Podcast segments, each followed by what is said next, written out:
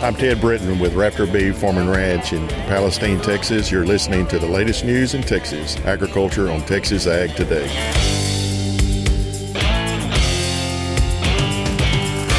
This is Texas Ag Today, the number one source for the latest news in Texas agriculture.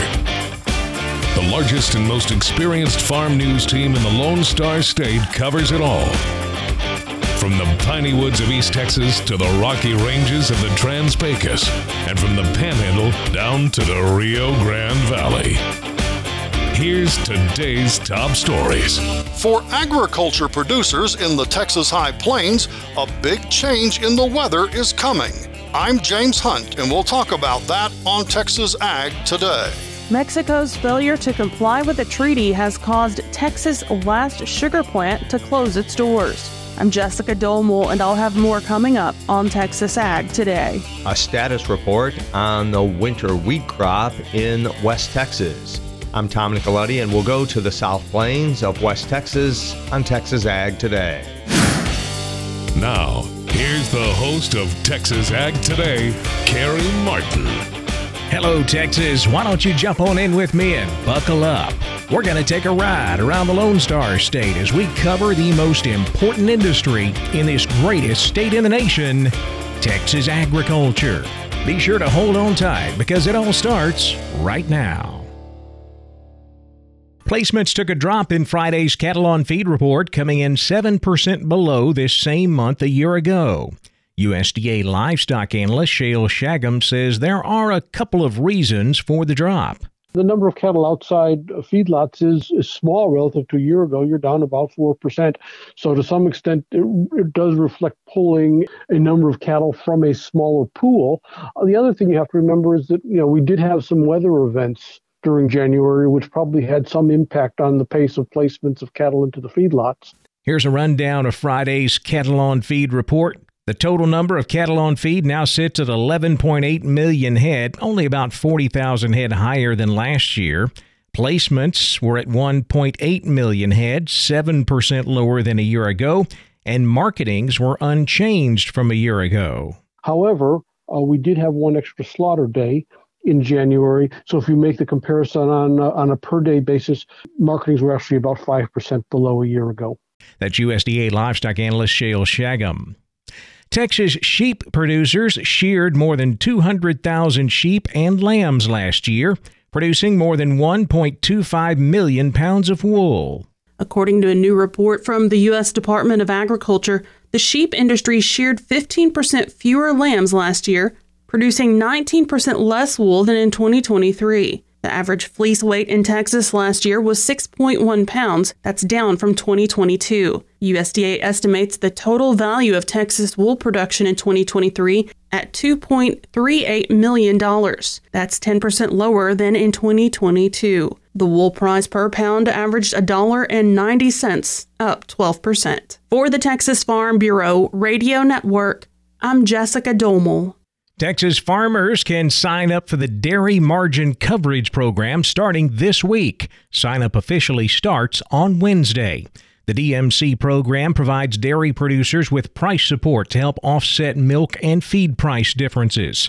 Payments can begin as soon as March 4th for any payments that were triggered back in January. The Farm Service Agency has revised the regulations for DMC to allow eligible dairy operations to make a one time adjustment to established production history. The adjustment will be accomplished by combining previously established supplemental production history with DMC production history for those dairy operations that participated in supplemental DMC during the prior coverage year. Those changes were authorized by the 2018 Farm Bill extension passed by Congress. A big change in the weather is coming for farmers and ranchers in the High Plains. James Hunt has more from Amarillo. You've heard the old saying, all good things must come to an end. Well, Mike Gittinger of the National Weather Service's Amarillo office tells us El Nino is weakening. And the anticipation is that by the time we get to fall, certainly, if not somewhere in the summer, we're going to transition pretty quickly into a La Nina event. Of course, we typically associate La Nina weather patterns with dry conditions in the Texas High Plains, although Gettinger says it's too early to say how intense or long lasting the next La Nina will be. Hopefully, we'll get some more moisture out of El Nino before it completely departs, but in terms of how well it has performed up to this point, Gettinger says this El Nino delivered some good rains, although it was a bit inconsistent. We started really seeing the influence of it in May and early part of June, and we had an extremely wet period we were anticipating that would continue. And for part of the panhandles, they kind of did. But a lot of us in the central and southwest panhandle, the rain shut off the rest of the summer. And so we went into a little dry period, and that lasted into the fall. And then December, it seemed like we kind of got in a more typical El Nino pattern again. And then we ended up with uh, above normal rain so far this winter. And one event in particular, uh, in the middle of December, we had anywhere from one to two inches of rain in the southwest to three to five inches of rain in the eastern part of the panhandles. And that's a whole winter season's worth of precip in one event. So it's been inconsistent, but it certainly, for the most part, got us out of drought categories. I think there's maybe a little bit of abnormally dry areas starting to show up in the southwest again, but it did its job. It was inconsistent, but we had some very wet periods in there, and it did its job as people would hope as far as helping the drought situation. That's Mike Gettinger with the National Weather Service. I'm James Hunt on the Texas Farm Bureau Radio Network. Mexico's failure to comply with a water treaty has caused Texas' only sugar mill to shut down. Jessica Domel has that story.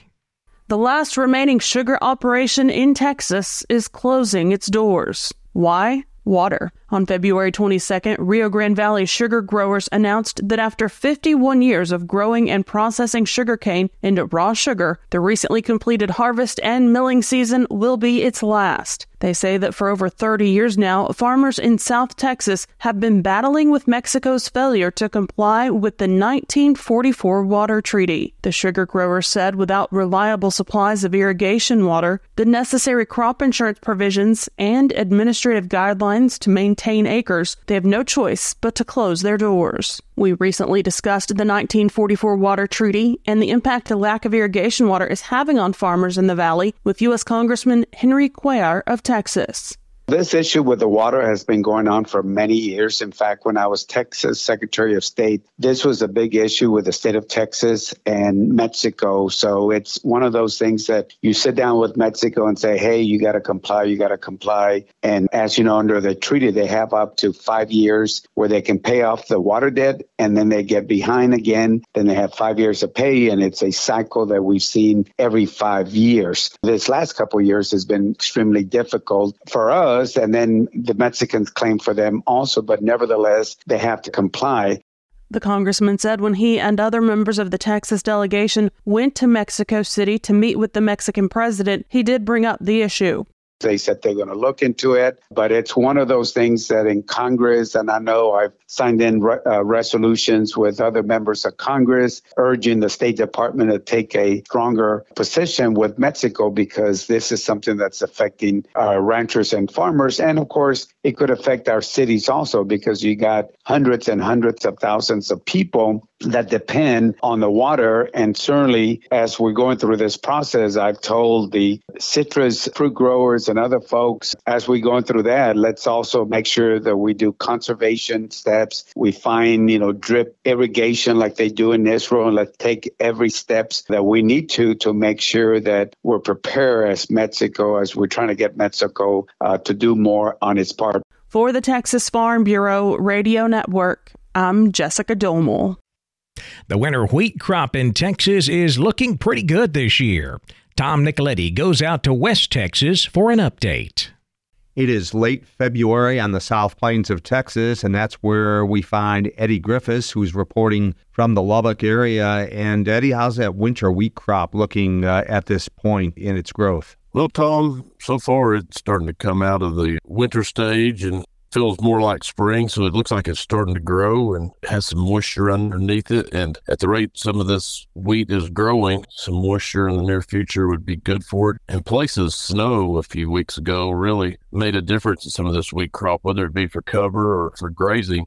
For the most part, going into spring looks like a good wheat crop whether it be dry land or irrigated. And definitely beneficial as we encounter higher winds here in West Texas. Yes, those winds will start picking up even more so as uh, you go into the month of March. Isn't that usually the case? That is correct, Tom. We usually start seeing a lot more wind and having that weed out there for cover and also for grazing is definitely beneficial for the area. And you like to see a case where the weed is staying in front of the uh, livestock, whether it be cattle or whatever out there on it, for it to be able to grow and, and stay ahead of that is always a good deal. And for insurance purposes, those guys that are grazing, they have usually until March 15th to pull those animals off. So you'll probably see some really good growth of wheat here in West Texas. Yes, that certainly is beneficial for the cattle as they graze at this stage. Yeah, it is. And for those going for a graze out period, that'll definitely be a little longer than what we're used to in West Texas, unless it just turns off hot and dry. But I figure we still have a little more winter left here in this area. Eddie, thanks for your report. Thank you, Tom. That's Eddie Griffiths. He's reporting for us today on the South Plains of Texas.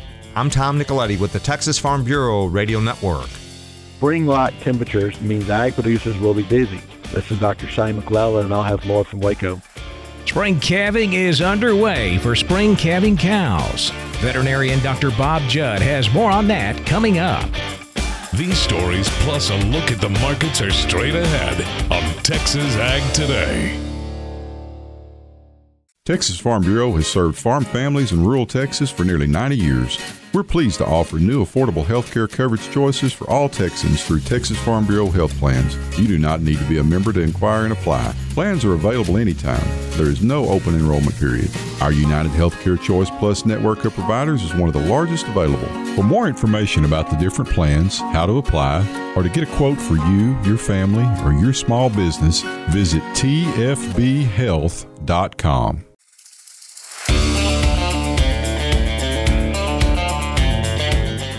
We're making Texas agriculture great again. This is Texas Ag Today. Spring like temperatures have kept farmers busy in central Texas.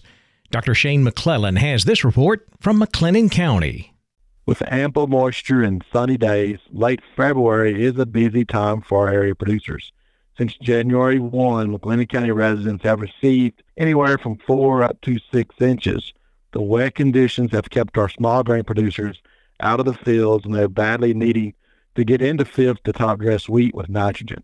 As of February 19th, we have had a five-day average soil temperature of 54.4 degrees at a depth of 4 inches. That means it's time to plant corn in the central Texas blackland area. With the warmer temperatures and the moisture, weeds are starting to germinate and emerge, and that'll be another thing producers have to think about controlling with this big flush of weeds coming on that will need to be managed. We had a frost the morning of February 19th, but warmer weather is forecasted in the near future. Wheat notes have finally begun to grow vertically. I take canopy measurements in our McLennan County hard red winter wheat variety trial.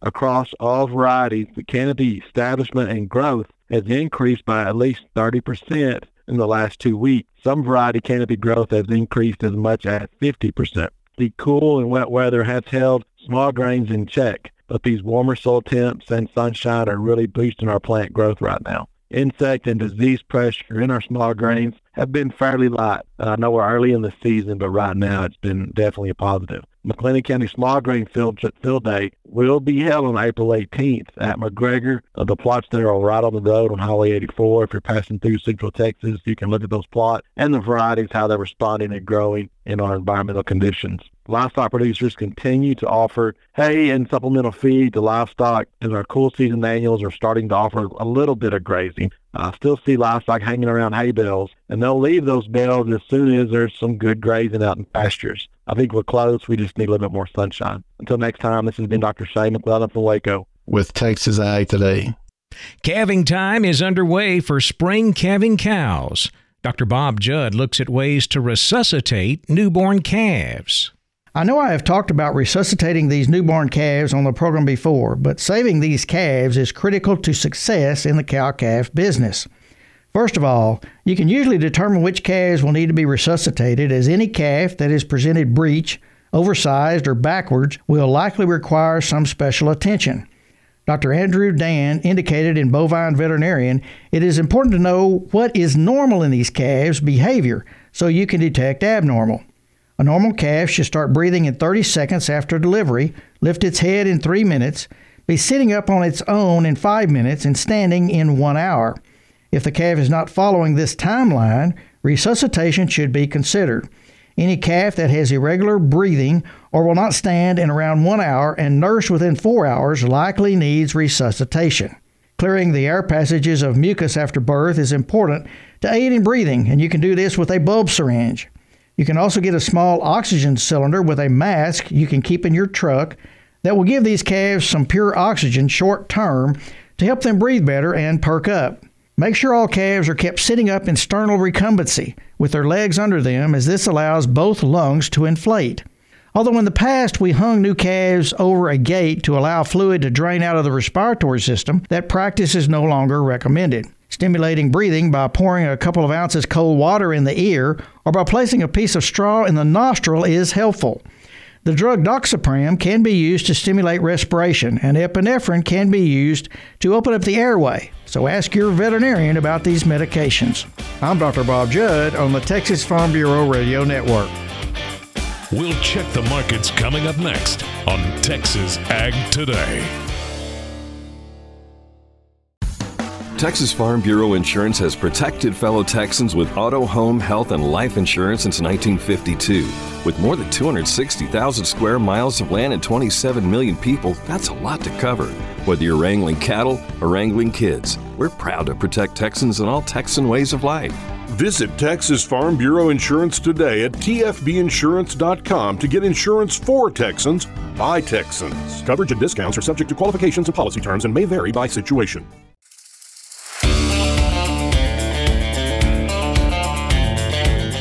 Sometimes you love them, sometimes you cuss them. Here's a look at the markets on Texas Ag Today.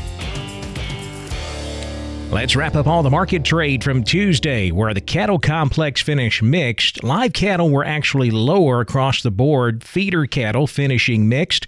We'll start with the live cattle, where the nearby February was down 12, 185.60. April down 37, 187.72.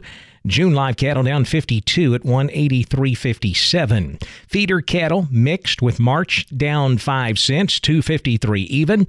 April feeder cattle up 5, 258.95. May feeders down 25 cents, 261.32. Cash fed cattle still quiet for the week, no sales to report. Feedlots here in the Southern Plains asking 185 to 186. No bids to report from the Packers. Boxed beef prices higher with choice up 45 cents, 302.24. Select up 273 at 290.72. Now let's check the auction barns. We're walking the pens with Larry Marble. Riley Rhodes, Live Oak Livestock Three Rivers. How was your Monday sale? Market continues to be uh, really good. Lots of demand. The rail figures on the cows are a little bit higher yesterday. I know. I guess they were a couple two to four cents higher on the Packer cows and bulls. Getting some more activity each week on the replacement market, and then the calf market continues to be very strong. If anything, maybe some of the little two to three fifty weight steers and heifers might have been just a touch cheaper than what they have been the last two or three weeks. Uh, but other than that, uh, everything was fully steady. Some of the bigger cattle may have been a little bit higher. Are getting some pairs sold now, uh, 1200 up to 2250 on the pairs yesterday. Uh, the bred cows from 1150 up to 1925. High yielding packer cows 116 to 128. The breakers 104 to 118. Canners 84 to $1.02. High yielding packer bulls 132 to 138. Low to medium yielding bulls 114 to 132. The two to three weight choice steers 334 to 394. Heifer mates 3 uh, 312 to 354. Three to four weight choice steers 340 to 398. Heifer mates 310 to 350. Uh, four to five weight choice steers 304 to 352. Heifer mates 256 to 324. Five to six weight choice steers 276 to 318. Heifer mates 232 to 270. Six to seven weight choice steers 238 to 282 heifer mates 220 to 248, and the seven to eight weight cattle uh, choice steers 224 to 246, and the heifer mates 212 to 234. So real pleased with it. Uh, got along real good. Ended up with 2,403 head. Uh, so had good volume and uh, lots of buyer activity. So uh, had a good Monday. Tell everybody how to get a hold of you, Riley Rhodes. 361 813 6650 is the cell. 361 786 2553 is office. Webpage liveoaklivestock.com. Labor, I'm Larry Marble. That's it for Walking the Pens. We'll see you each Monday through Friday right here on the Texas Farm Bureau Radio Network. Good day.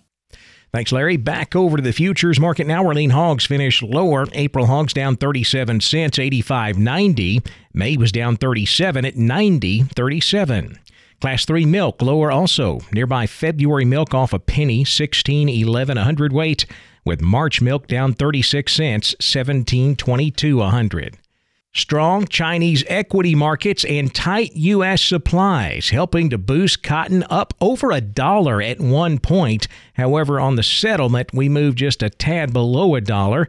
The latest WASDE report showing U.S. carry out at 2.8 million bales. If you put that up against this time a year ago, we had 4.2 million bales, so about half the amount of old crop cotton on hand.